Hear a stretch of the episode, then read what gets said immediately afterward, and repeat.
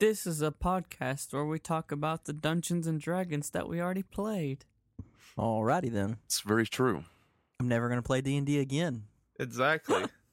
We're all going to die. We already did all die. The finale, at least, though. Some of us. What's D&D?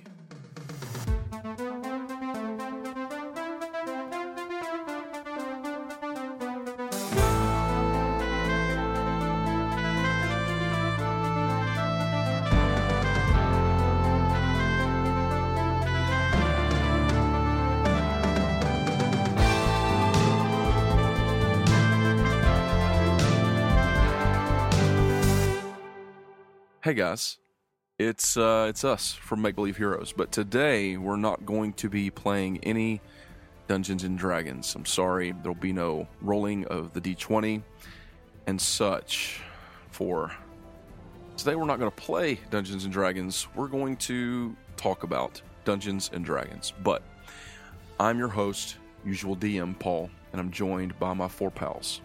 Hey guys, it's Jeremy, and I play no one. Oh. I'm not doing this. Do it. I'm Jeffrey. I'm Alan, and I play Alan. Hi. You guys are the best. I'm Red. That's about it. Okay. So, like I said, we're not playing Dungeons & Dragons today. Today, instead, we're going to give you our reactions to the finale. Then we're going to talk a little bit about season 2, and we're going to dig into your questions. And sad reacts only. Start off by saying that we're all very humbled and appreciative of all the questions that you guys sent in. We got tons of questions. I'm hoping that we're going to have time to get through them all. We don't want to go over about an hour and a half on this recording, so we're going to get to a bucket. There's quite a few. We're going to get to as many of them as we can. Some of them will be quick and easy questions. Some of them are probably going to ignite some discussion. So we're just going to play it by ear, and hopefully you guys will be satisfied with what we can get out to you today. So first of all, we just released a finale. Yeah, we did. 5 days ago. Woo! And my guts still hurt. There were many reactions coming from Twitter. We got a few emails. People reacting in person that we know, a lot of crying emojis and crying GIFs and different things. And it was GIF, not GIF. There's GIFs. GIF is a peanut butter. We're not debating GIF and GIF. This is not the GIF and GIF debate episode. That's an important debate. Remember, choosy moms choose JPEG. Wow. But I just completely lost track of what I was going to say. Thank you. Most people were happy crying because someone died. Oh, man. But they were also sad crying because someone else died. Yeah. See, the fact is, this was a tragic episode. If you have not listened, first of all, if you haven't listened, I don't really know why you're listening to the Q&A about the season. But if by some chance you stumbled upon this, you're like, I'll check it out, and you download the most recent episode, you should go ahead, stop now. Hop back about 40-some episodes to Season 1, Episode 1, and listen through. So, at the very least, you need to listen to the finale. Turn back. Before you listen to this, or else we're going to just spoil everything. So, road. That was your warning. Flooded ahead. Turn back. So, let me just give you a very, very brief rundown. Our heroes finally made it to the Grove. It was revealed that the villain was Saluun, but that she was actually one of the 10 dragons. Yeah, she was. The Dracon Kelly. And she was specifically Dimvarga, the Shapeless, the Black Dragon. She then proceeded to start toward killing them all while pulling the stone from the center of the tree. She used a flute that she had crafted from the antler of the Autumn Stag to play a song that would open the tree. And after a pretty intense and grueling battle, Loric finally made his way up to her and then essentially kamikazed himself with a fireball mixed with Melf's minute meteors. So the explosion put Loric down, but Dimvarga was still standing.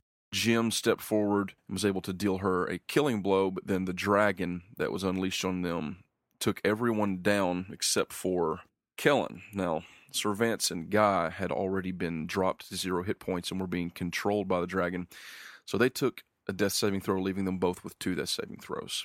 Long and short of it is, Guy didn't make it. Yes. Thanks, Paul.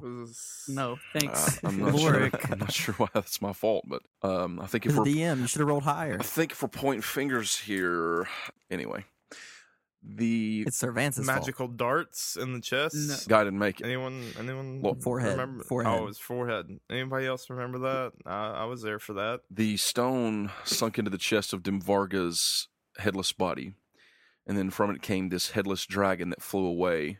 What's up with that? We can talk. Let's just get into all this. Let's just get right into it. So, in regard to the finale, Alan. Yeah. What were your overall feelings about the finale? Mostly fear.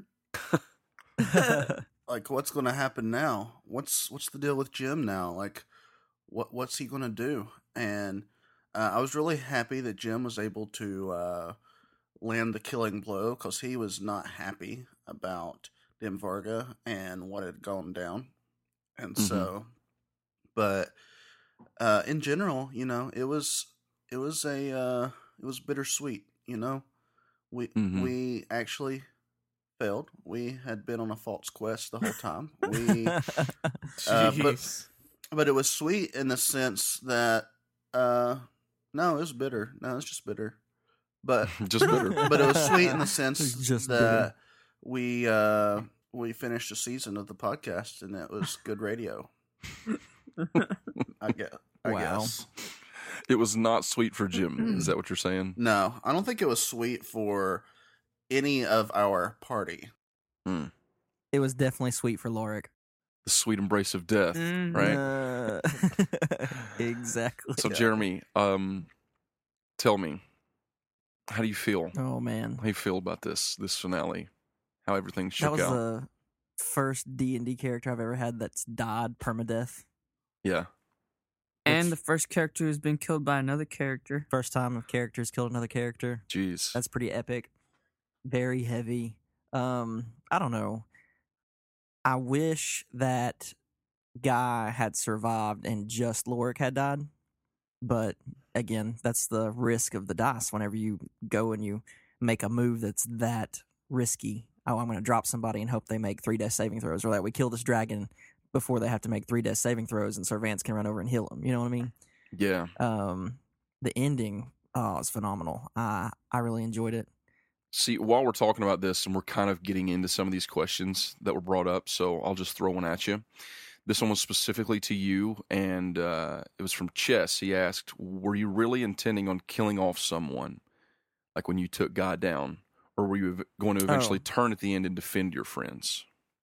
I think Loric would have let himself have dropped trying to get in. See, Loric was thinking that if he could get through the shield, that damage to her would be much more effective than damage to the Shadow Dragon. Yes. And so his intention was, I'll knock Guy out because Guy's easy to knock out. He's lowest level. You know, one magic missile's going to do it.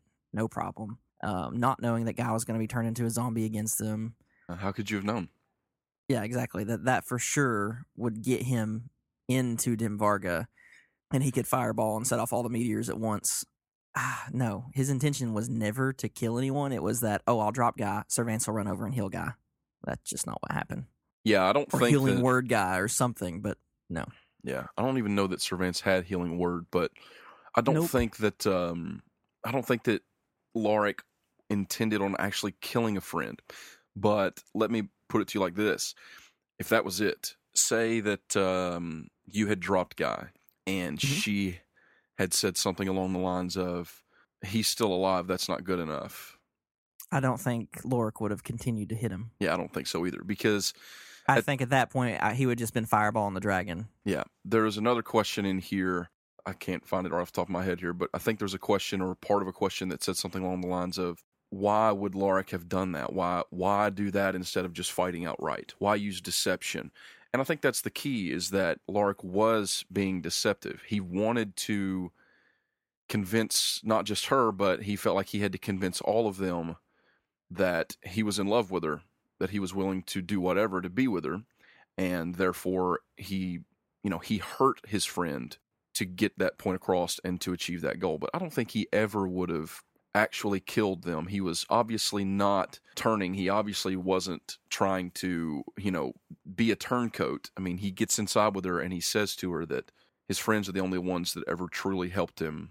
And even though he gives her that little mocking kiss and a wink or whatever and a smile, I think Loric's plan, because you said that you would have rather that Loric died and Guy hadn't died. But the truth is, right, had Guy not been dropped, then... You never would have made it in there.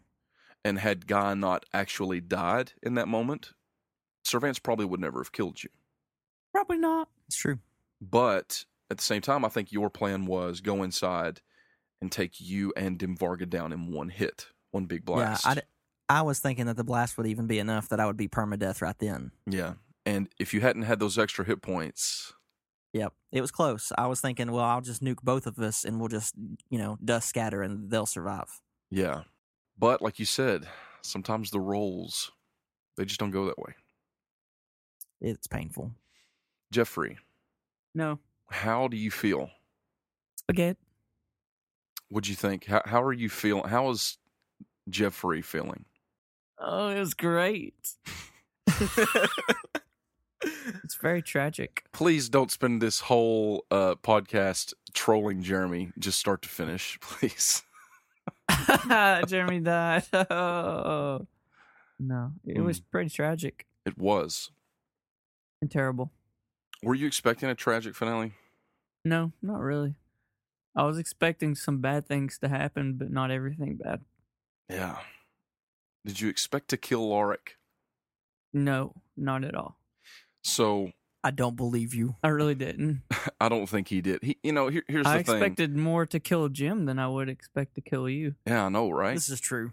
For a minute, I thought we were going to have to murder Jim. I thought this was going to be a battle versus Dimvarga and Jim. Yeah. And up to that point, I had no idea what was going to happen. And so I was wondering if I was going to have to fight him. That's something that as the DM, as the writer of this story, there was always that question of, what am I going to do with Jim? I created a lot of possibilities, or Alan and I created a lot of possibilities together for Jim, but really up until probably the week before we recorded, I had not fully settled on exactly how I would handle Jim in the final episode. We nailed down a lot of the major details, but exactly how to handle him, I didn't feel right taking him out of the equation, Yeah.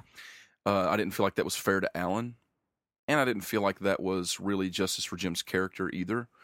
But at the same time, I also didn't want it to be Alan versus the three of you. I mean, there's some of that in the finale, the aspect where when someone was dropped unconscious that they could be possessed by the power of Dimvarga and used as a sort of puppet. That was an idea that I had and something I thought would be cool to turn you against each other, especially since that was something that the party struggled with. We had no problem turning ourselves against each other. That's so true. I know, right? It was a theme that kept coming up, and I never intended that, and I don't necessarily think that any of you did either, but it just kept happening, and so I thought it was a sort of poetic justice to have them actually turn against each other physically, but not mentally for the first time. But I mean, maybe if it had been Loric and Kellen going at it. Yeah, that's true. Well, the dice, it all fell to the dice. The dice. I have a question. Yeah, go for it. So for you, Paul, how long did you know that Jim had the tattoo on his back? Was that always a thing for you, or was that a finale thing? It's been a thing for a while. Specifically, Alan and Jim kept making jokes about his discomfort with nudity. Oh. And I thought, why would Jim care? I know why. Because Alan cares. Right, exactly. But why would Jim care? And it could just simply have been Jim's uncomfortable with nudity. I mean, so many people are. I am. Most people are, uncomfortable with their own bodies in nudity and things like that.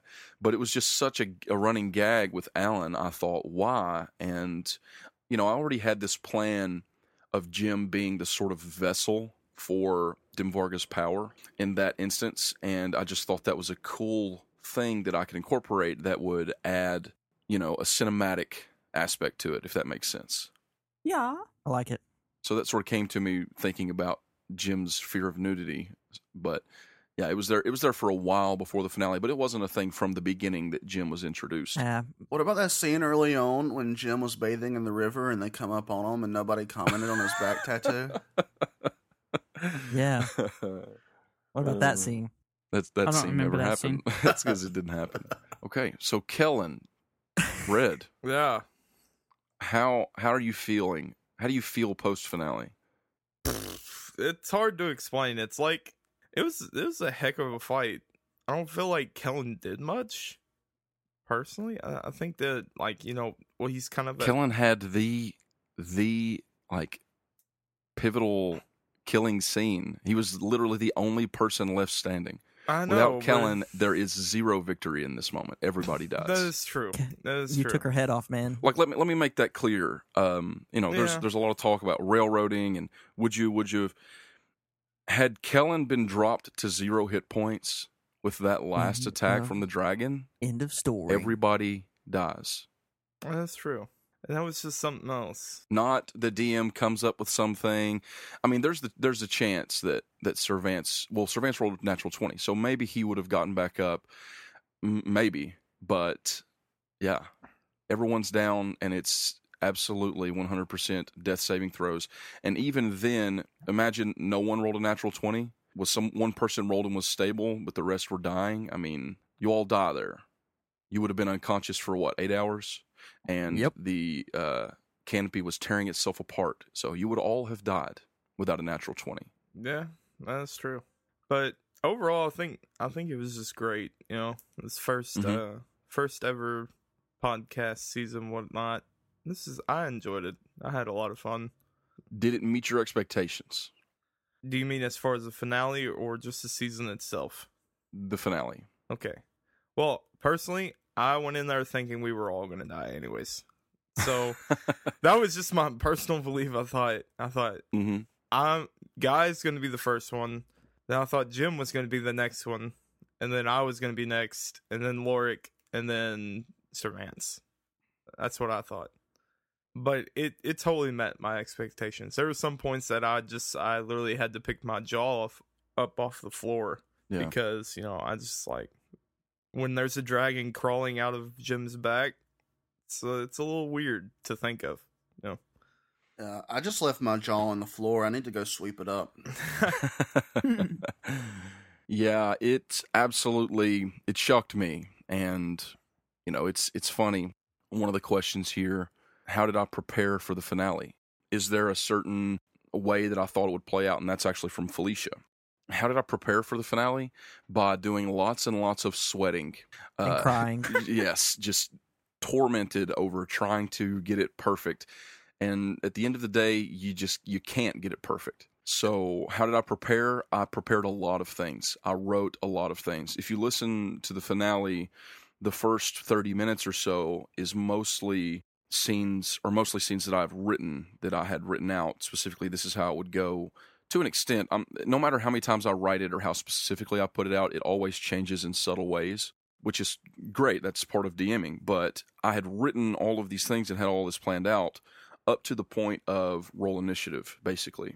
It's Dimvarga revealing herself. It's Jim's backstory, his true backstory coming out. It's Ovi reaching out to him and all these things. I did not plan for Loric to do what he was going to do. I did not plan for Sir Vance to say a prayer and for that to go so well. I did not plan for most of those things, any of those things, really. I had written down some things like this could happen, this could happen, this could happen, and this is how I would react or how would I react. A lot of times it's like, if this happens, what do I do? ? And that's the end of it because I have no idea what I'm going to do. So that's how I prepared. But from the moment of roll initiative, I can't tell the story. You guys have to decide what's going to happen. And I'm right there with you along the way, finding out what's happening and seeing what's going on. If you'd asked me, what are the odds Sir Vance actually, honest to God, sacrifices and kills Loric before the finale? I would have said, no, that's not going to happen. Nah. Surprise. Jeffrey would make lots of jokes about that because Jeremy and Jeffrey are brothers and they troll one another. And that's fine. That's fun. It's great. But I didn't think it would actually happen. It was the death of Guy that was the catalyst, and I just didn't see it coming. I did not. Jeffrey's like, I don't care what you say. He said, you killed Guy. There's nothing you can say. Sir Vance didn't care. And to me, that is 100% Sir Vance. Yeah, it was. Just like it was 100% Loric to try and circumvent what was happening. Loric is always looking for not necessarily an easy way out, but a different way out. Always. This is true. I mean, that's why he's casting spells on Kellen instead of saying, hey, send Charlie back. Yeah, this is true.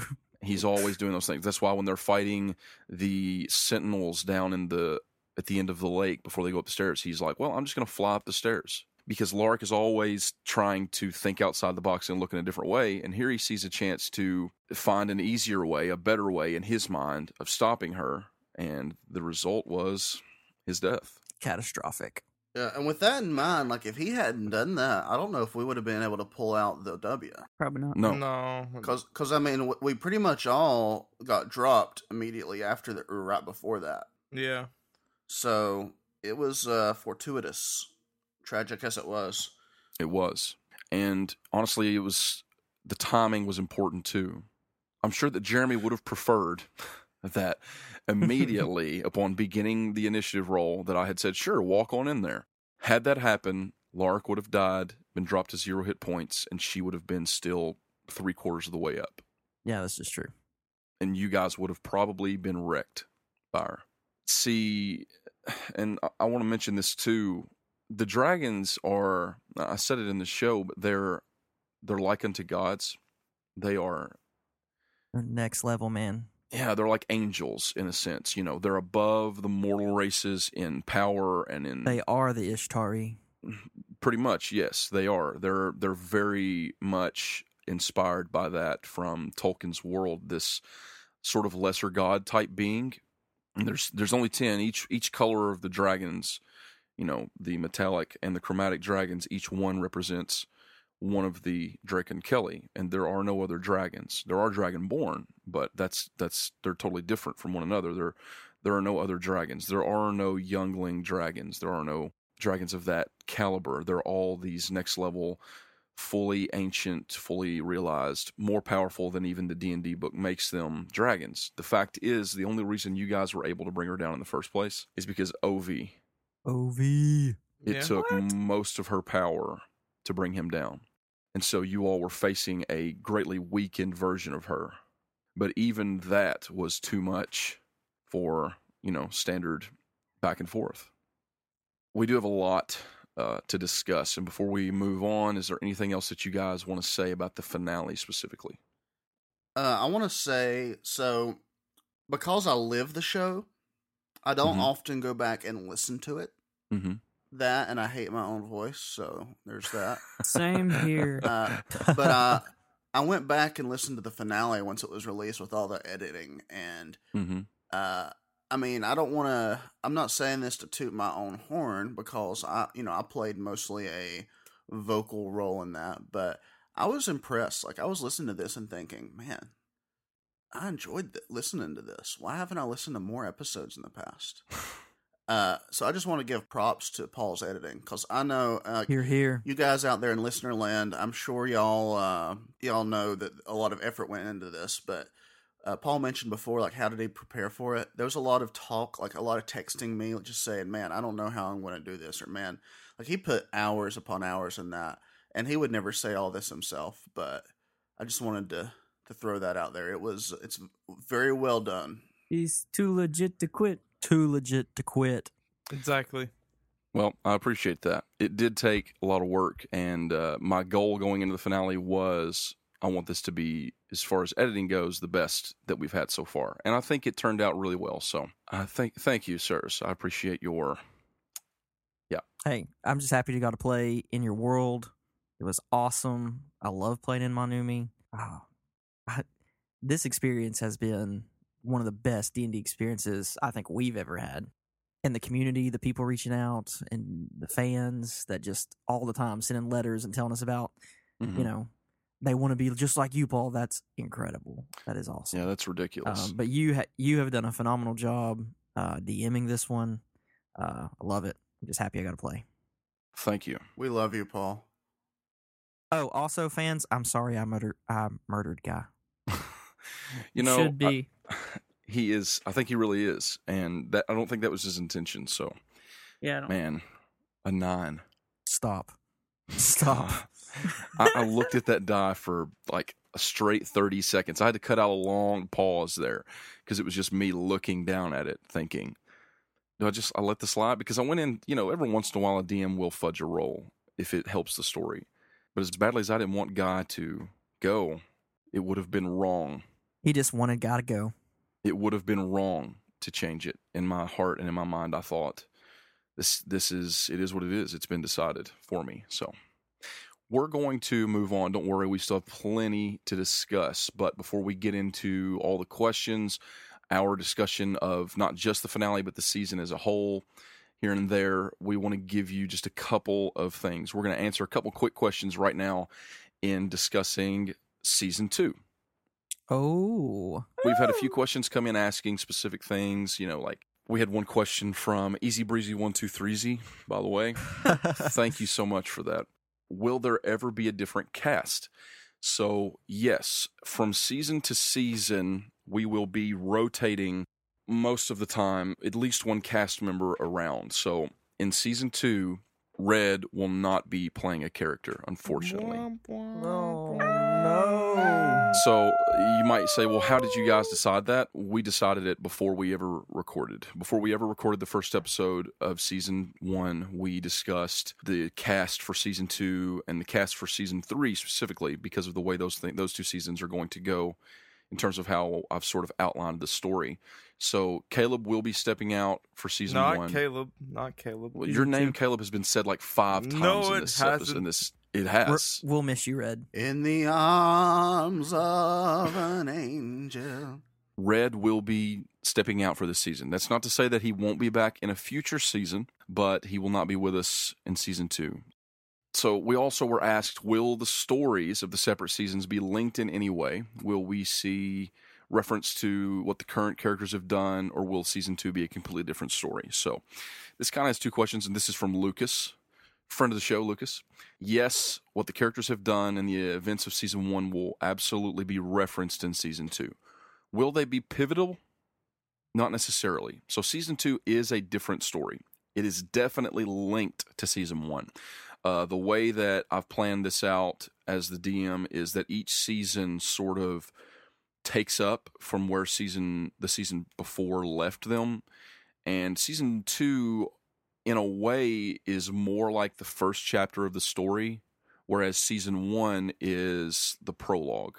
That's kind of the way that I've seen it. Now, it's totally fine if no one else really feels that way toward it once it's all said and done. That's great. But as far as the story goes, the next seasons will be much more interconnected than how they are to the first season. So will we see what happened to these characters, or will they be referenced? Maybe. They'll be referenced. These characters lived in this world. I mean, Jim's cousin, Brackle. Yes. Jim's cousin. If we ever meet Jim's cousin, Brackle, I will kill him, no matter who I'm playing. Oh, my. Immediately. Okay. Well, that's harsh. I will save him.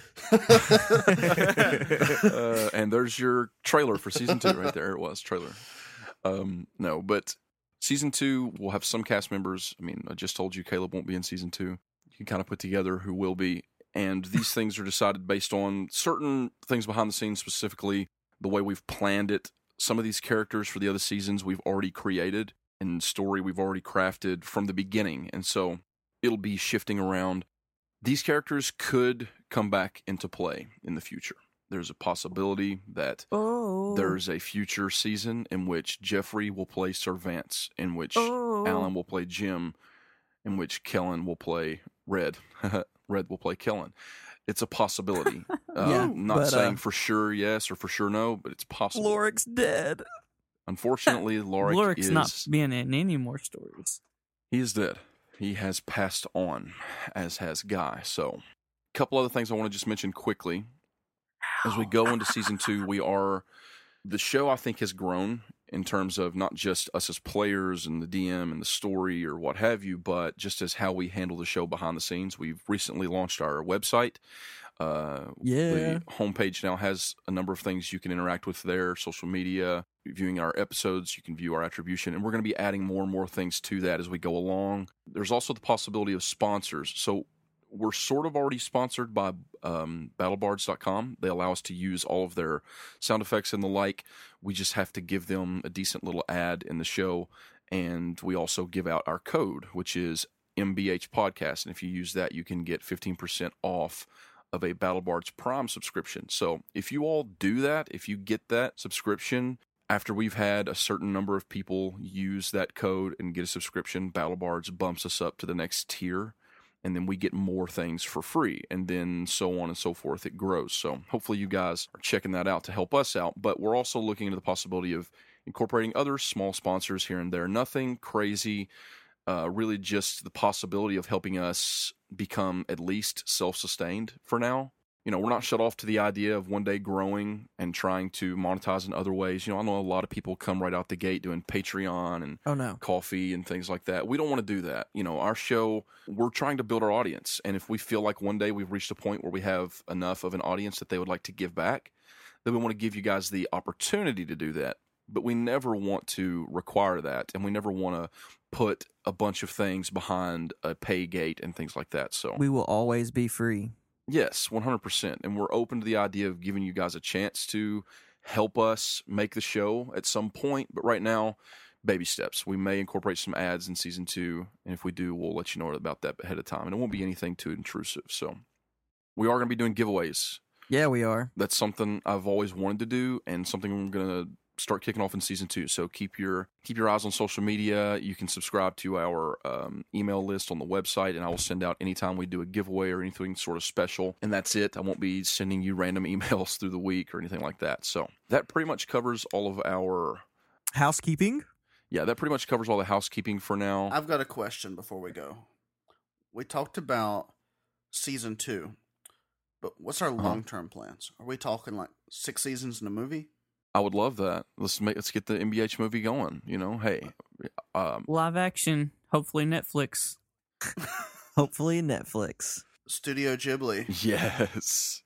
Check out the website. Just drop me a line. Hey, what is our website? Yeah, what's the URL to our website? Spit that out there for the fans. It's makebelieveheroes.com, and you can find that in the show notes along with a link to our social media and of course our email. If you ever want to get in touch with us, it's letters at makebelieveheroes.com. Also, find us on MySpace. Oh my gosh. Are we actually on MySpace? Jeffrey says he's working on MySpace. We should make a MySpace. MySpace? Hey, I'm literally going to if you're going to allow me. Jeffrey, make a MySpace. I'm doing it. Okay. I mean, not right now. Obviously. It'll be done today. Okay. Here we go. Let's move on to, I think, what you guys are really here for. It's that Q&A, you know? Yeah, that AMA, if you will, that questionnaire. I was about to say, aren't we here because you told us to get on and record? I mean, yes. So first things first, before we get into all of your questions, and we're going to. Let's get lit. I have a question for each of you. And no. It's very simple. And some of you may have already, touched on these things, but I'm going to give you a chance to elaborate. And Jeffrey, you're going to start. Oh. No. The question is this. If you could go back and change one decision you made in character or about your character, with your character, or about the outcome of your character, what would it be? He's stroking his mustache. It probably would have pushed the issue with Jim a little farther. That might have been what I would have found a better way to go about that, because clearly there was a big problem there. At any point, you guys could have shifted the quest to, we've got to find out what's going on with Jim. This has to be important, And I mean, as a player, it would have been easy for you to say, yeah, there's a big deal. As a character, there was the suspicion, but it was also always the threat of, we have to get to the tree. Yeah. We have to get to the tree. And so I think that kept you guys going forward, but never did I say, as a DM, you can't. Right. I just mean... Now, seeing what happened and everything. Absolutely, absolutely. I think I understand why you would have gone that way. But yeah, there were times I was definitely thinking to myself, they're gonna hit the brakes. They're gonna start looking into Jim. I mean, there were times that you guys tried. Loric tried casting that suggestion spell on Jim, and it backfired. Didn't work out. I tried so hard. We tried holy water.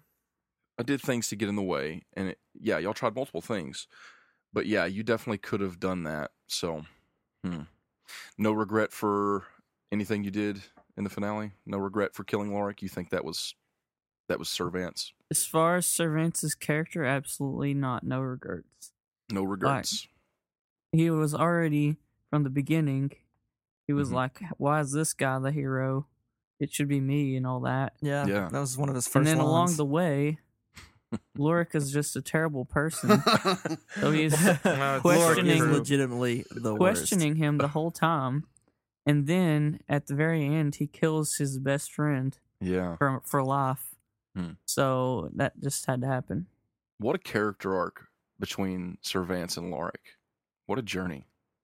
I'm telling you. Epic level. Like, of course, Sir Vance was going to be loyal to the end, but things didn't turn out that way. Yeah, I agree wholeheartedly. So, one more thing. What did you love most about your character and contribution to the season? What did you dislike most? So, like, what's your favorite part about Sir Vance? My favorite part about Sir Vance? The Odachi. The one you left in a tree? I had to leave it behind. He had to. No more Pelor for me. So sad. And dislike? I didn't like playing a character who does things like drink and sometimes does things that are questionable. Yeah. No, I understand that. That's definitely a disconnect between the player and the character. That's always a tough thing to do. But I think it was also a good part of the story that showed your sort of progression. Yeah, for sure. Of becoming a sober person. And when I say that, I don't mean in the sense of not drinking. I mean in the sense of your thinking. I think that Sir Vance became a more and more sober-minded character the farther we traveled along. Yeah. So, Alan. Me? If you could go back as Jim and change one decision you made about your character, with your character, or about the outcome of your character, what would it be? Well, Jim would say that he would go back and never make the pact with Dimvarga. But I think that made things interesting for my character. So absolutely, and that was actually like a conscious decision from the start to have a mysterious, patron. So the thing I think I would change is so I made Jim being a warlock. He was high in the charisma, and I wanted him to be a very charismatic character, and I think he was in some ways, but in other ways, like, he was also very aloof and distant. He was like a wizard trying to be a warlock, or a warlock trying to be a wizard. Anyway, so I think I could have handled that dynamic better. Like, I could have played with that more. I think I just leaned mostly into the wizard side of things with his note taking and studying, and I think going back, I would have tried to be the more charismatic, which, every so often I would try to step up, but every time I would stick my foot in my mouth. Yeah. Which, again, I understand. Again, like, I think there was good things that came out of that, but I would have been more nuanced with that sort of dichotomy. Yeah, it's a pretty common thing when we get together, and we try to be pretty involved in planning our characters. We go through the process of giving them those bonds and flaws, and sometimes we lean into what's in the book, and sometimes we don't. And even when we do go with what's offered as optional things in the book, we always put our own spin on it. But for Jim, I think it's a perfect example of, on paper, you said he's going to be this very charismatic and outgoing and sort of biggest talker in the room sort of guy, but then organically he became something else for you. And I can understand that sort of, not so much regret as wish that you could have explored that more. So maybe that's something you can explore more with a future character. Dun, dun, dun. I think that pretty much answers the second part as far as what you dislike the most, but what is the thing that you love most about Jim and his contribution to the season? I think for me, the thing I love most, one about playing Jim, was just being able to be like that mystery about my own backstory, not knowing what's going to happen. Like, anytime we would go into some of Jim's backstory, I was like, oh no, is Jim going to flip? He's a devil. Yeah, exactly. Like, I don't know how much of this we've said before, but I didn't know up until the end that I knew something was weird with my patron. I knew there was probably something dark involved. I knew that I was missing memories, but I didn't know that my patron was straight up evil. Right. And so, like, but you know, there were hints given along the way, but then there was that also that flip with the, not flip, but that reveal of Atonia, where I was like, oh, well, maybe my patron's not that bad and just mischievous or something. And then, so I was left wondering. So that was my favorite part about playing Jim. I think my favorite part about Jim, looking at it more objectively and distance from my involvement, is I admire his quest, his single-mindedness in wanting to obtain knowledge. I think it was also one of his weaknesses, but I liked that he had that purpose and that he pursued it with, I didn't like so much the single-mindedness of it because that got him in trouble, but I did like that he grew in the end and learned to temper what he pursued and what he desired with higher things like justice and righteousness instead of just purely knowledge. Yeah, I agree. And we could talk about Jim. Alan and I spent a lot of times behind the scenes trying to figure out what was going on with Jim because there was always the structure of it, but the details became more and more difficult as it went along. So that was a big aspect of fun for me and a challenge for me as a DM, figuring all that out as well. So, Red. Yes. If you could go back and change one decision you made about your character or with your character, about the outcome of your character, what would it be? Man, that's really hard. I don't know, because I feel like I played Kellen how I really wanted him to go as far as the character goes. When I first decided on what I wanted for a character, I wanted to go for typically I want to go for the funny, wisecracking, you know, typical childish, you know, guy, doesn't take a whole lot of things seriously. And I think the one thing that I would have wanted to change, even though I think it went really well with the story, is just the dark stuff that Kellen went through at the very end. Yeah. You know, it almost seems like, you know, at the very beginning, it's happy-go-lucky. Like, yeah, I'll take you to my parents' house. It's no big deal. Blah, blah, blah. You know, we're going to have this fun adventure. And it's almost like Kellen comes out of this with PTSD. That's honestly what I feel like. Because he's just going through all this emotional trouble, you know, the scene with the boat, where he ends up getting drunk and is just, I mean, an angry, violent person. And I didn't necessarily enjoy that, personally, because, you know, that's not the type of person I am. But I think it fit the story really well, you know, with just Kellen's, you know, everyone has inside of them their own problems. And it just so happened that Kellen's came out. Yeah, and I agree. Yeah, but that's about it. I mean, what would you say that you love most about Kellen? I would have to say that I like his humble, how do I say it? I like how he's not too fancy. Does that make sense? That he's not. He's a simple guy. Yeah, he's so fancy. He's a simple man. You know, his plans were the rest of his life, him and Irma were going to live in a tree together. You know, and own probably a little farm. Yeah. But, you know, Kellen is sort of the everyman of the group. Yeah. I mean, he's the one that was the least connected to the overall quest. He was just kind of taken along for the journey. Yeah, exactly. And if you really think about it, if it wasn't for the fact that I was playing the character, it makes completely no sense that some random stranger would walk up to a table and be like, hey, I want to go on an adventure. Yeah, I know, right? Yeah. But D&D. But yeah, I think I just like the humbleness of it. You know, this is just some guy who's a hunter, and you know, you've got a mage, you've got a wizard, you've got a warlock, you've got a paladin. I mean, Guy was also that character, but he stepped it up. Yeah. But I just that's what I like about Kellen. So Jeremy, Yo. If you could go back and change one decision, I know that's hard to just pick one, but if you could go back and change one decision you made about your character, with your character, or about the creating outcome. Creating Loric. Yeah, there you go, creating Loric. That's it. Loric is terrible. Playing Loric is hard. No, I believe that. I believe playing Loric is hard. Playing Loric is hard. Man, I mean, I wouldn't change anything about him. I might would change some of the stupid stuff he said.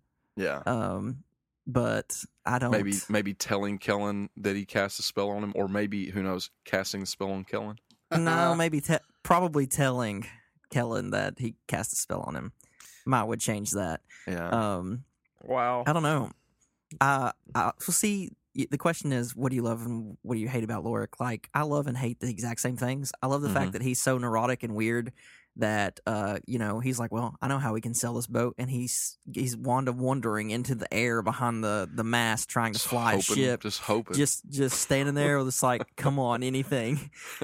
But at the same time, he just doesn't get reality. And I guess the one thing I would want to change is developing him as a character into a decent being, because he just struggled, man. And like, he was learning, but he was learning long and hard.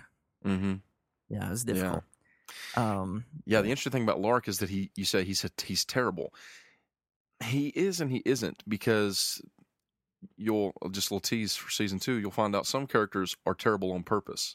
Yes, some characters are. Not. They don't want to be. They want to do right, and they want to make the right decision, but it seems like everything they do is a screw-up. Every time they try to do something right, it always backfires. That's exactly who Loric is. That's Loric, and I love him for it. Like, I hate him because of those things and those moments when I'm like, Jeremy, why are you doing this? Please don't. But at the same time, I'm never as a DM going to say, you can't. Like, you can't take that character decision. You can't go down that path because they're your characters, and you're the one who decides what that character is and what they do. Yeah. You know, I was like, Jeremy, please just shoot a spell at the dragon, you know, but that was never going to happen. So no, Loric was going to go down trying to get in there for sure. With his +1 to charisma. Ugh, man, I'm telling you. That's true. That's what you change. You give him more charisma. Should have been Jim. Yeah, there you go. Whenever we finished that and it was done and I'm laying in bed, I'm laying there thinking, oh, I never have to say anything. Like, I never have to be like, for like 12 hours in a microphone. I'm like, oh, I don't have to play Loric anymore. Oh, thank you. It's tough. It's a challenge. And it was, at the end, I think Loric had the pivotal journey in this season. Don't get me wrong, everyone had their own journeys. Jim's obviously was insane. Sir Vance's seems like it's just getting started. So there's so many things going on here, even with Kellen, who is now taking on some new responsibilities and new things. And Loric's ended, and that makes this sort of his story in a way. I mean, he was the beginning and the end of the story. He was the cap, the bookends, if you will. I'm so sorry he was such terrible bookends. No, his story is great. Season 1's a tragedy. I did not plan it that way. I did not write it that way. I did not hope for it to be that way. But that's the way it went. And I love it for what it is. I do. Super fun. Give us some questions, Paul. Here they come. They're coming hot and fast. So let me knock out some of these logistic questions up front. Just a couple that have been asked. We can just hit these quick and go. First, is Jeremy or someone else ever going to DM? Another question from Easy Breezy 1230Z. Thank you again for that. Possibly. So we're not going to toss the DM's chair around the room for the overall story of the seasons, the main story. It's going to be me. I'm going to be the one telling the story, the primary tale. However, we're already taking a look at some things and in the works about possibly adding in some bonus episodes here and there, maybe some holiday specials, some holiday specials, or, you know, even just side quests. Like, we did the backstory for Loric, and Jeremy had the idea of just DMing a one-shot for that. And so we're definitely open to the possibility of doing those things here and there, especially maybe between seasons and things, having some bonus material where other people from the show can step into the DM's chair. I really, really want to see Jeffrey DM one. Me too. I'm dying for it. I'm dying for it. So that's all. That, you know, yes, it's always possible. There's been years. It'll be the best D&D game you'll ever play. There's been years I've waited to see you DM one. Yes, I would pay to be in that game. Yeah, I mean, of all of us playing, get your money ready. The five of us, Jeffrey's the only one who's only ever been a player. That's why I'm the best player, though. Yeah, that's why it is. Questions from Sam. A couple questions from Sam. He asks about the recording process. On what day do we record the show? How many episodes we get recorded per session? He says the continuity is impressive, and he wants to know how much banter gets edited out per episode. So, all of it. So I want you to imagine how many hours of gameplay there is. And then, you know, pretty much double that. So, no, not that much. I'm going to say overall the season, my quick estimate would be 30% of the audio that we've recorded is in the garbage. That's a very high estimate. It's actually probably not an average of that. It's probably more like 10 or 15% if I'm being completely honest. But there are definitely some episodes where it's 30%. I have sat down to a recording that was an hour and a half long because I knew we had too much junk. And when I was done, it was like 50 minutes, and I was like, how did this happen? So we can't help it. We actually enjoy playing with each other and we do. Ripping each other. We've been doing this for years, so yeah. That's just how it works. He asked how much, you know, banter and stuff. It just depends on the night and how Jeffrey is feeling. That's about it. Exactly. How many songs played on Jeffrey's phone into the microphone? Yes. Let's see. 1 to 3 per episode. So, yes, so much banter. Yes. What was that one YouTube channel, Jeffrey? The Bev and Austin or whatever? Those people are great. Bob. Yes, maybe Bev one day we'll release a riff tracks. Don't look them up, please. It'll never happen. Nobody. Your ears will be ruined. So loud, so much screaming.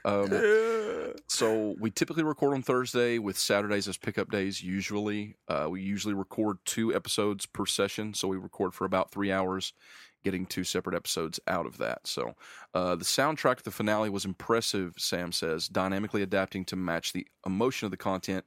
It is a series of loops that I myself, Paul, have arranged, or is a pre-composed score.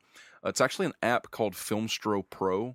I was turned on to that app by Josh from Sneak Attack. He told me about it, and I went and checked it out, and it has added a huge dynamic to editing this show. And if you're interested in using some effects and music, Sam, I know that you work with music yourself, so maybe you're not interested in something like that. But for a guy like me who's already spending way too much time editing and things like that, it adds a very easy and very awesome way for you to create dynamic building of songs that match different moods and things. I would definitely recommend it.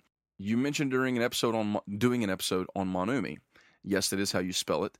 And I was hoping you could do something of the sort. Could you possibly publish a guide to the world so we could run our own games in the world you've made? The PDF would be amazing. Yes, please. We had questions like this from Lucas and It's Me Again. There's so many me's. I'm not sure who It's Me Again is, but thank you. So I would love to do that. The time and effort it would take to put all that together and actually make my notes something that would make sense to someone other than me, it would take a while. So I'm going to say maybe. I would love to do that. It's definitely something I've considered. I've chatted with these guys before about maybe putting something up on DM's Guild. Or even just putting some things out there. Lucas also asks, is it possible to post the character stats on the new website? Absolutely. I think we can do that. Those final character sheets. Get you those character sheets. Yeah, we might want to keep some things secret here and there, but for sure when a season ends, maybe we can throw those character sheets up there, let you guys see them. It's easy since we use D&D Beyond. Yeah. So now let's start tossing some questions around, okay? We're going to just kind of go randomly here. All right, for the players, what was the hardest thing about playing the character you chose? I think we've kind of covered that. I mean, for Jim, it was what? What would be the hardest thing for Jim? For Jim, I would say there were two things. One was just, I mentioned already, keeping that dynamic between intellectual and charismatic. You know, trying to be a Brian Greene type, Stephen Hawking type, Neil Tyson type, you know, smart, but also good at speaking. But then also, I think part of it was not knowing things about Jim's past. And every so often, like, I'd be asked a question and I'd have to play it. on one hand, I'm glad I didn't know, because then I could play it like legit. Oh, I don't know for serious.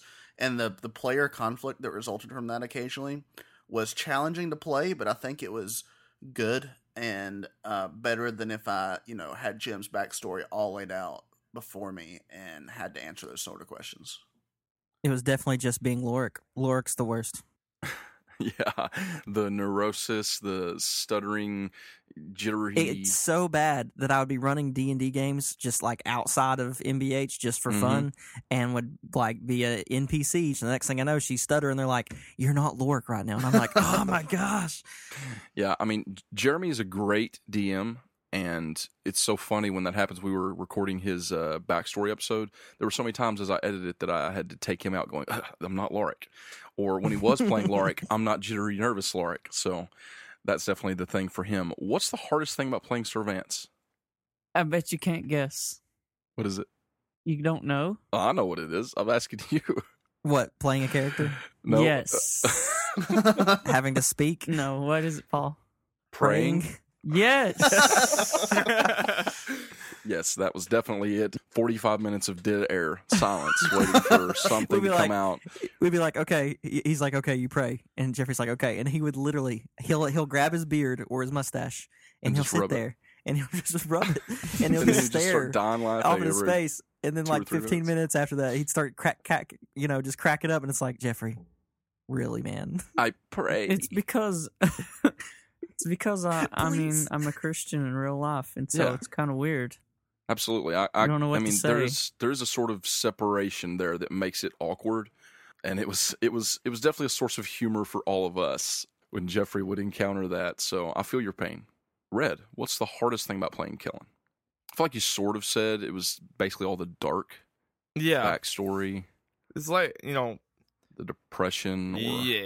Or, because... I am a fun, outgoing person, and that just kind of... I mean, it's a real issue, and it's real stuff that happens in everyday life, but... Absolutely. It bothers me, personally, because I try to block all that out, you know, and... Repression, that's the easiest way to heal. Yeah. I just take all my problems... That's healthy. I take all my problems and lock them in the basement. That's what I do, right? No. But, almost, you know, when you're playing the character, you go through the same mental process that they're going through. I mean, you're the mind behind the character. Yeah. So when Kellen was going through all that, I actually had times where I would shed some tears because it's mentally stressful, you know, with a whole Irma backstory thing. You know, I've never lost a loved one like that, but that would be hard, you know. Yeah, for sure.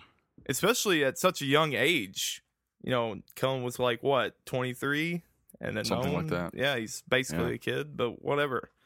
You know, that was probably the hardest thing. Yeah, I like that. I agree. That would be tough. Let's see. Here, one for me. I'll just mention quickly. Can we get a full backstory for Guy from The Lonely Cheese? The Lonely Cheese. Lonely Cheese. I feel like that would be the most boring story ever told. Guy was never meant to be what he became. That's so true. While we're here, why don't I just get into all these? There's a lot of questions about Guy, as you might imagine, because of the outcome of the finale. For example, this one is from Ryan Fletcher with collaboration from Becky. Why did Paul not give Jeffrey control of Guy, but instead inserted himself into the story as Guy? Was it to help steer the narrative, or did I just want to play a character, or did being the DM affect Guy's actions? Also, why is Guy so great? So that's a lot. Why didn't I give Jeffrey control of Guy? Because Jeffrey would have to talk twice as much. Exactly. There would have been a lot more waiting for us. What are you guys trying to say? Let me refer you to, what is it, episode 35 or 36, when Jeffrey becomes the voice of Roan. Oh, he is literally speaking in the voice of Roan as if he's Sir Vance. He says, "Ask the real me." That was the greatest line in the show. I don't know what you're talking about. That would have been Guy.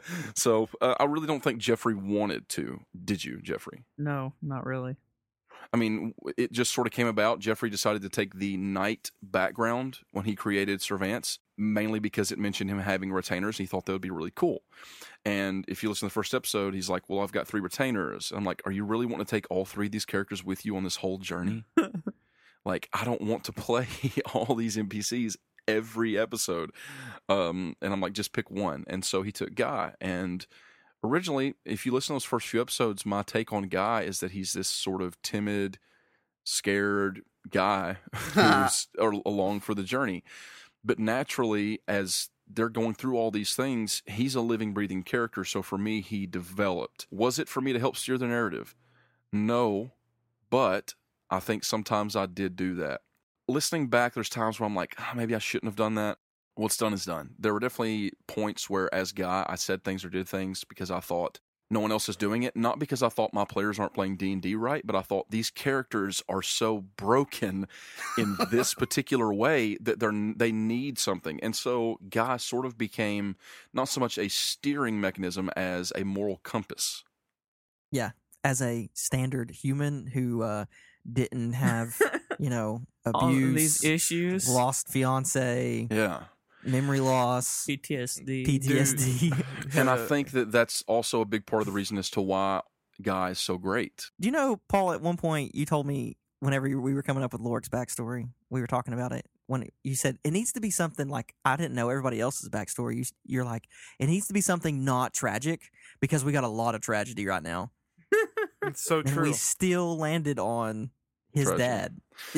Well, you see, that sort of came organically, too, because in the beginning, Loric didn't have that messed up dad. I mean, in the beginning, everything was pretty normal, and we had to sort of adjust the continuity without breaking it, which is a challenge. There was a comment earlier by Sam, like, how is the continuity so fluid?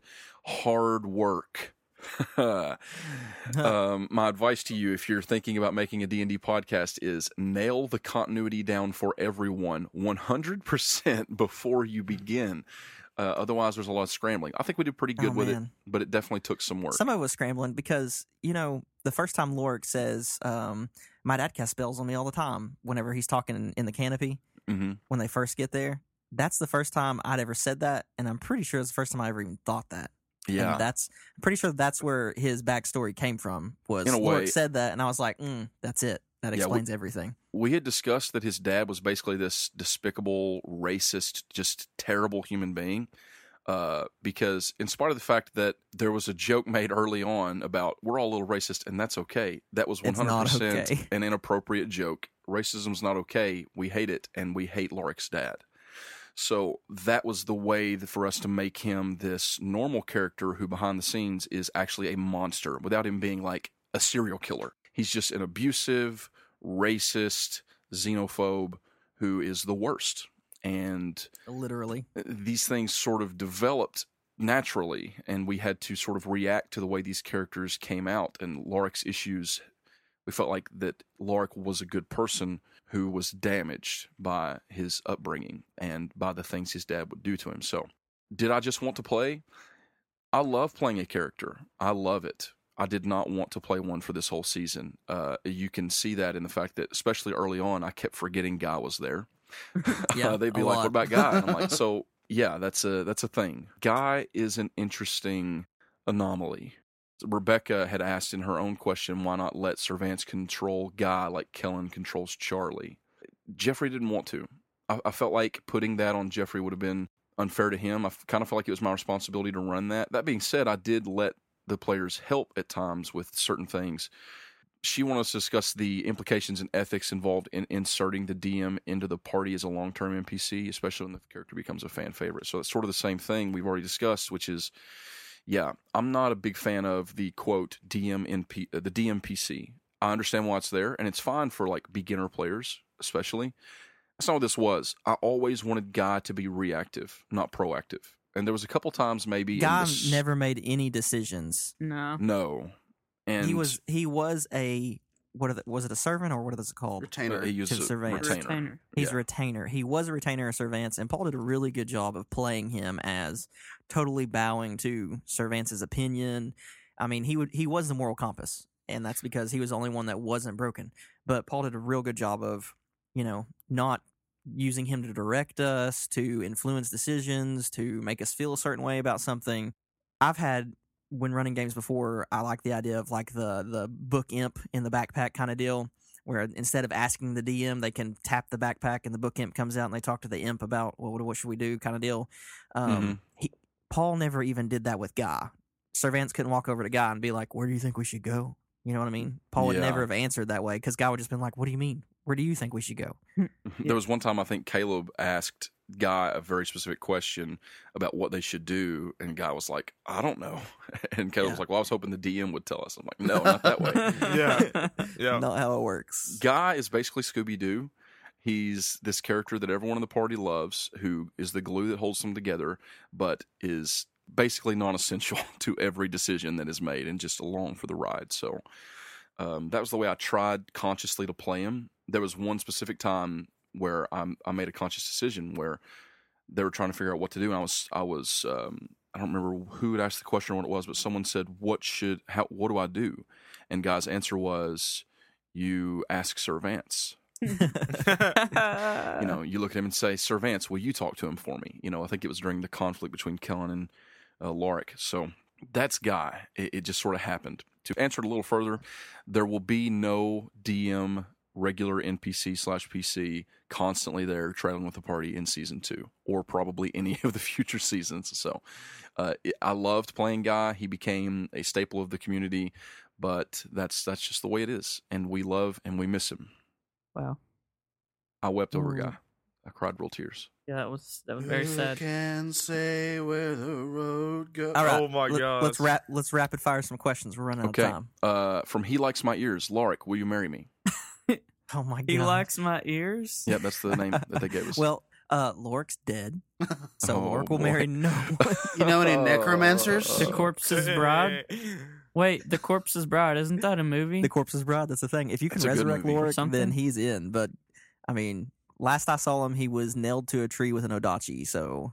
Also, his last relationship was terrible. That's true. I mean... his last relationship was terrible. She turned out to be a real witch. Nailed down with an odachi that was empowered by Pelor. Mm-hmm. And there was... And, the way he described it when that radiant stuff went into you... I'm just saying. It was kind of weird. Loric's going to come back as a lich. And you also have a box boat. So there you go. We got to move quickly. If you give me a gut reaction on these, if you had to play one of the characters, this is from Rebecca, other than your own, which would you choose and why? Kellen. What? Why?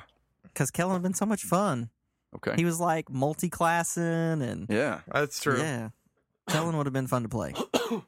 Red. I would have to say, gosh, can I choose NPCs? Are you gonna pick Guy? I mean, I was gonna say Charlie. No, you can't choose Charlie.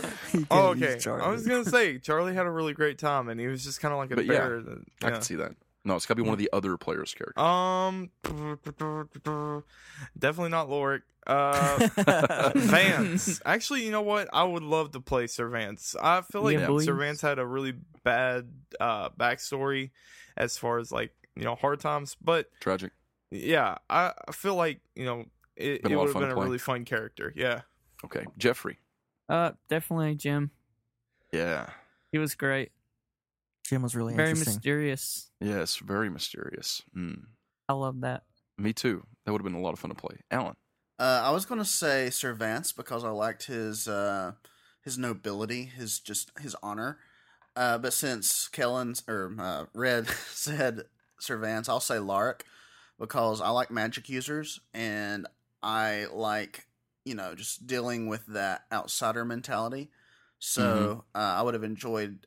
I probably would have gone a different way than Jeremy did with him. For sure. Probably still would have been a terrible person, Loric, I mean, but in different ways. Yeah. I love those answers. Who would you have played, Paul?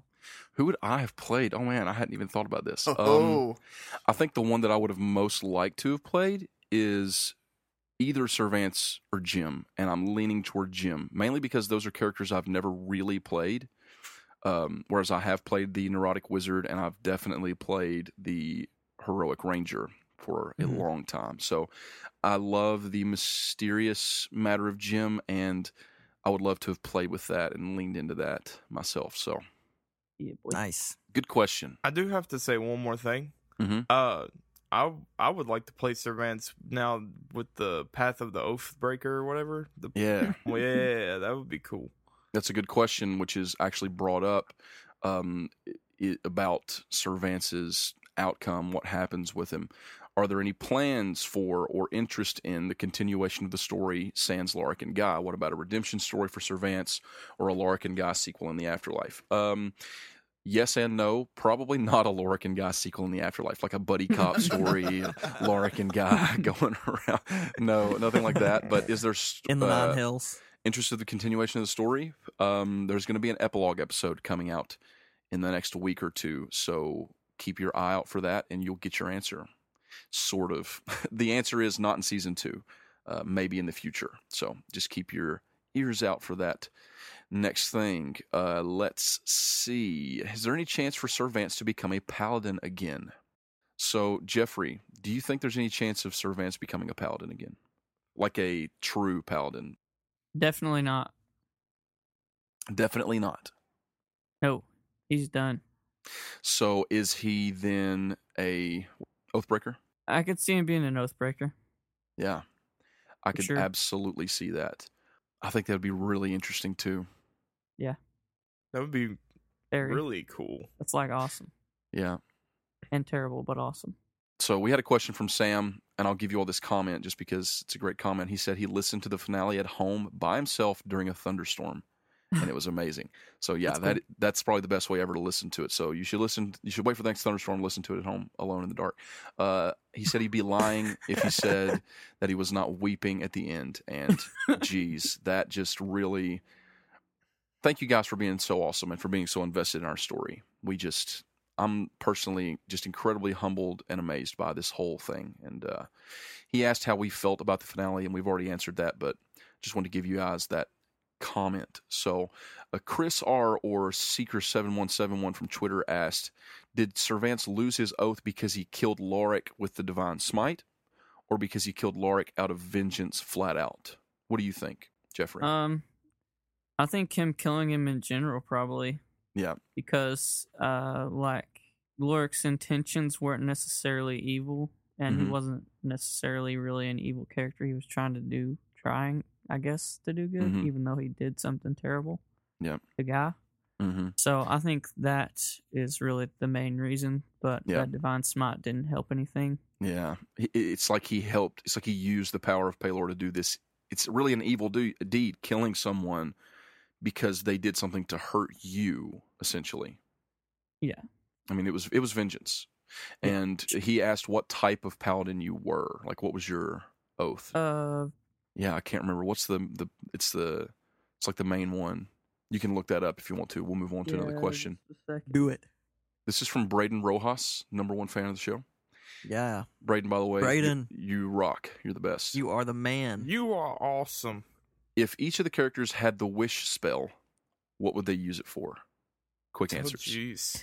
Loric would have said, I wish to save the tree. Yeah. I mean, that's easy. Done. Jim. Finished. During the campaign, he would have wished for knowledge, of course. He would have wished both for his memories back and just general secret knowledge. After the finale, he would have wished for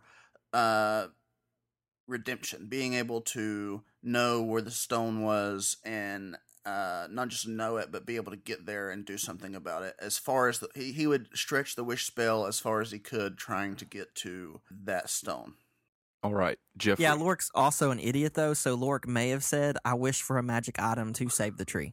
That's also true. Jeffrey, what would you use the wish spell for? Wow. Wow. Oh, my God. Any idea?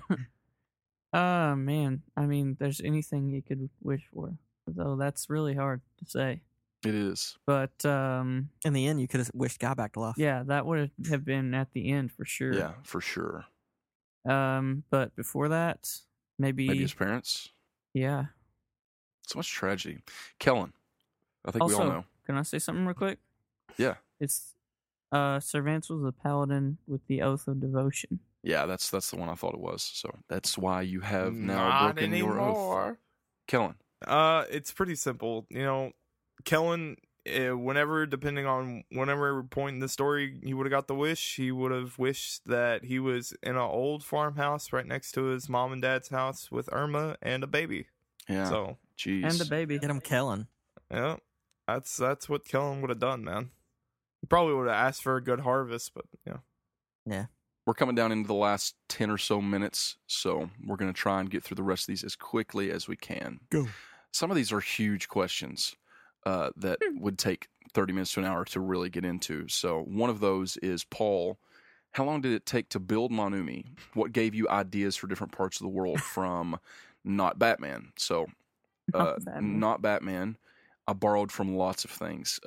Tolkien, we've already mentioned some ways that was connected. I could go into the specifics of how those things are all connected from D&D lore. I actually took some inspiration for Dimvarga and the whole boss battle at the end from a character from My Hero Academia. Was a big part of inspiration for that. Tokoyami? Yes. And Dark Shadow.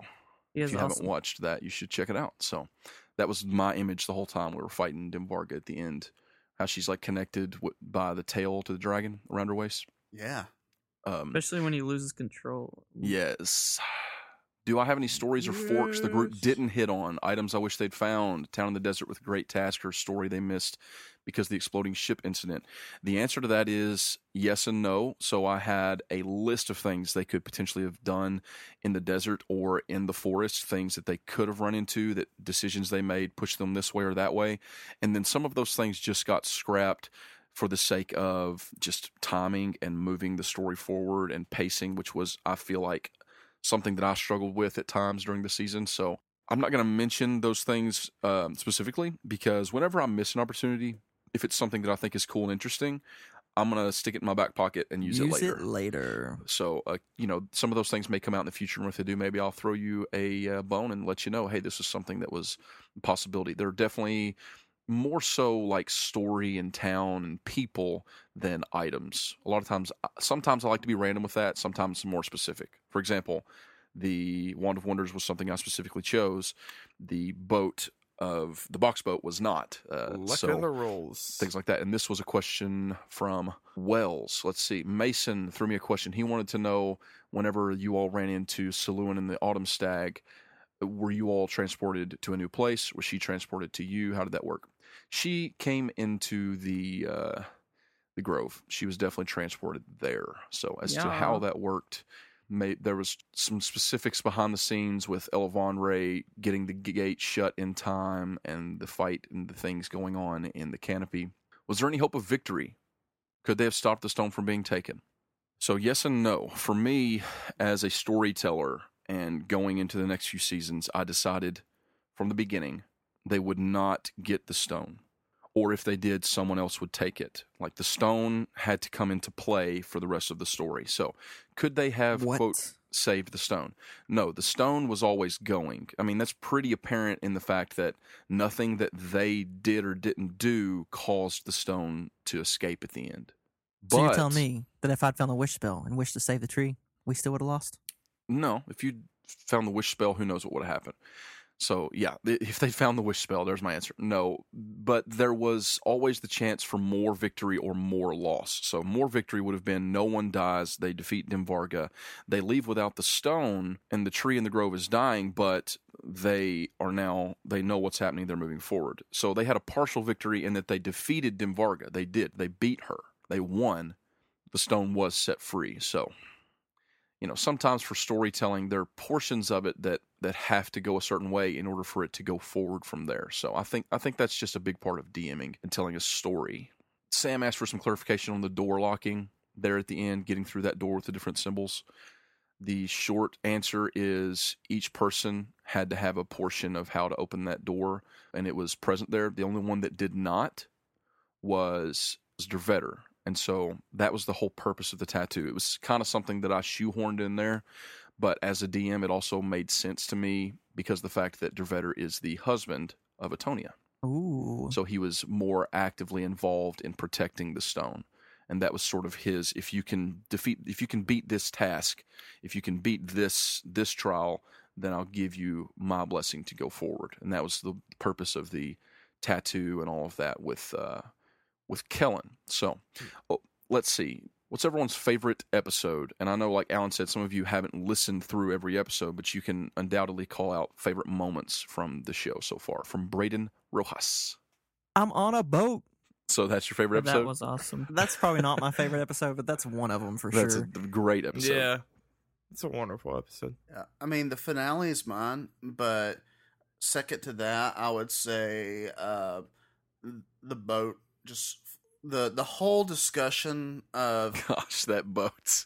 We've got to get this off awesome. The ground or something. Yeah, flying it through the desert. And just Paul's DM reaction like, no, this isn't no. And we just persisted. This is not I'm not going to let it happen. I'm not going to let it happen. Next episode. Jeffrey? I mean, the boat. No, the finale is definitely the best episode for sure. I think Sir Vance's origin story might be one of the best episodes. Sir Vance's origin story was... Yeah, it's a fantastic episode. I enjoyed all really the origin stories. I loved Loric's. I had fun with that one. Yeah. I like Jim's too, but Sir Vance's origin story probably after the finale. Keep your eyes open for more from Jim, by the way. Backstory. What? Ooh. Yeah, because the first one was just him reading. Jeez. well, it's technically him speaking and his magic quill transcribing, but yes, more on that coming very soon. Didn't somebody comment like, "Oh, that was Jim just rambling." That was that may have been intentional. It was very intentional. Red, favorite episode. Probably the boat. I'm gonna be honest. We flew a boat across the desert. Yeah, that was a great one. In the sky. For me, if I had to pick some, the finale is the best for me. No, Paul's favorite episode was playing Loric and Saluun on the rooftop. Romantic. Gosh, yes. No, hoping that he wasn't gonna have to role play out me and him making out. Yeah. My favorite episode. It's funny.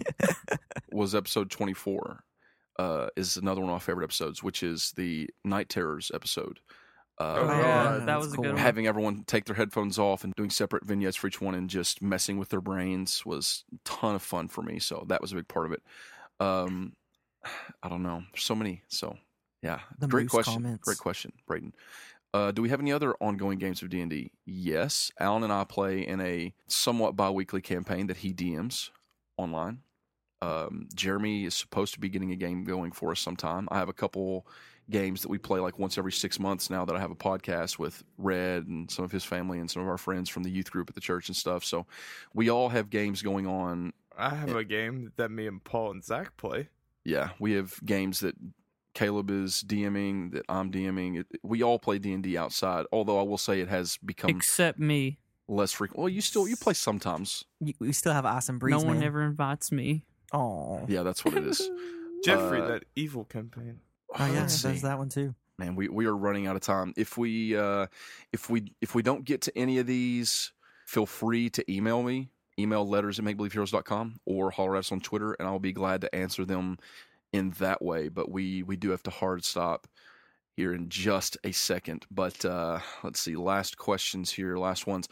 How are the characters chosen? All too often there's the, quote, we need a healer, end quote, etc. Was that done here? And this is a question from Wells.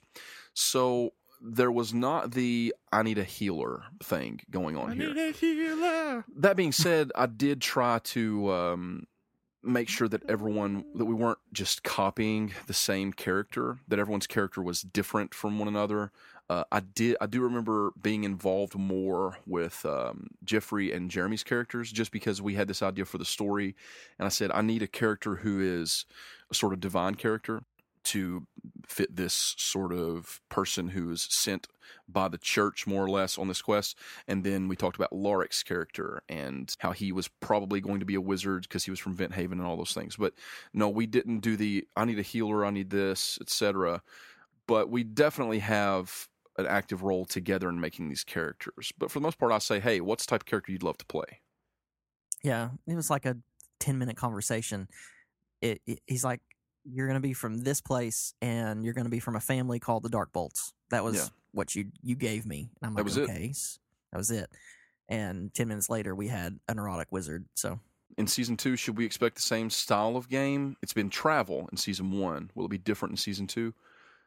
Also, how's the party going to react to the deaths of Guy and Loric? Will the party become negative and depressed? There's another question about what happened to the Canopy and Elevandre.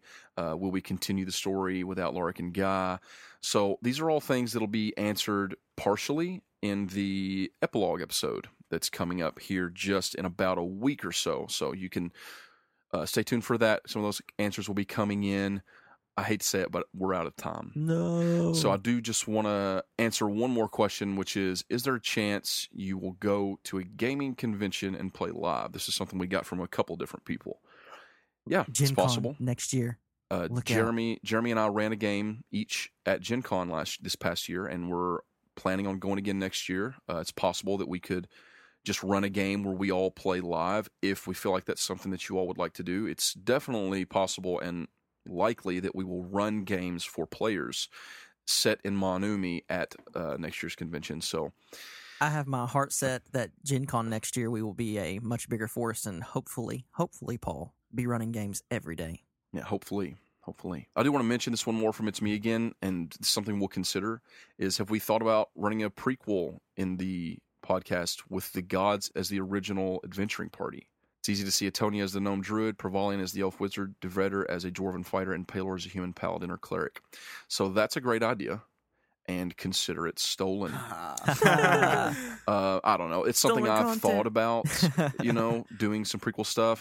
I'm planning on doing an episode on the world building of Manumi. It's just time, It's just time to get together, do it, and edit it, and put it out, and make it something that's interesting and unique. So, yes, we'll keep that in mind going forward into the future. So, closing thoughts, Jeremy?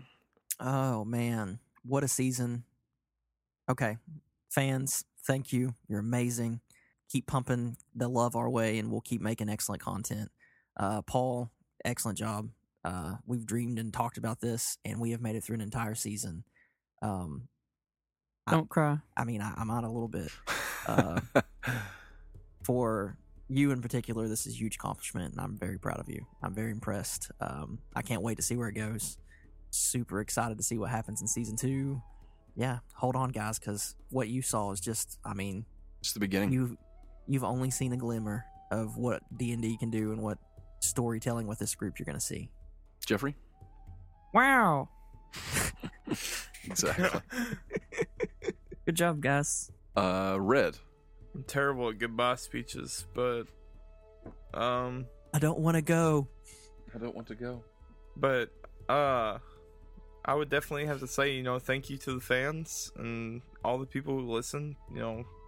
My mom gives me a lot of grief about recording, so it definitely is it's worthwhile. But it's been fun, and hopefully I get to see you on other seasons for sure. Definitely, Alan.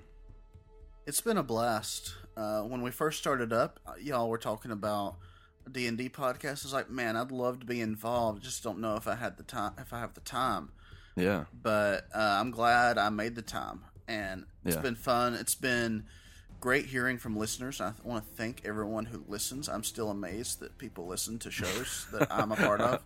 I know, right? I know, yeah. But even then, just listening back myself, I'm glad to be a part of something that is enjoyable. Yeah. And that was awesome. Even if nobody listened, I would still play and have a good time. But it just makes it so much sweeter that other people can enjoy this as well. Yes, I wholeheartedly agree with all of you, and I love each of you individually and collectively. So, we're going. This is the end of season 1. We are going to have an epilogue, hopefully next Monday, as well as you can look forward to part 2 of Jim's backstory, the origin story, and maybe some teases for season 2, and then we'll be launching season 2 here in just a few weeks. I guarantee we will have content for you each week. We're not going to let you go on Monday without something in that feed. Subscribe. So stay tuned to that. And I want to give one final shout out to Sam, a friend who sent in some questions for us. He has a website, Audio by Sam, and he actually made some fan art for us, and you may have heard that when this episode began with the 80s cover of our opening, and we are super, super thankful for that. Thank you so much, Sam, for that, and we hope that all of you enjoyed listening to that really awesome 80s remix of the intro music, and you should check his website out at Audio by Sam. Thank you guys for listening. We love you. We love you. Bye. We love you. Bye. Bye. Bye. Bye.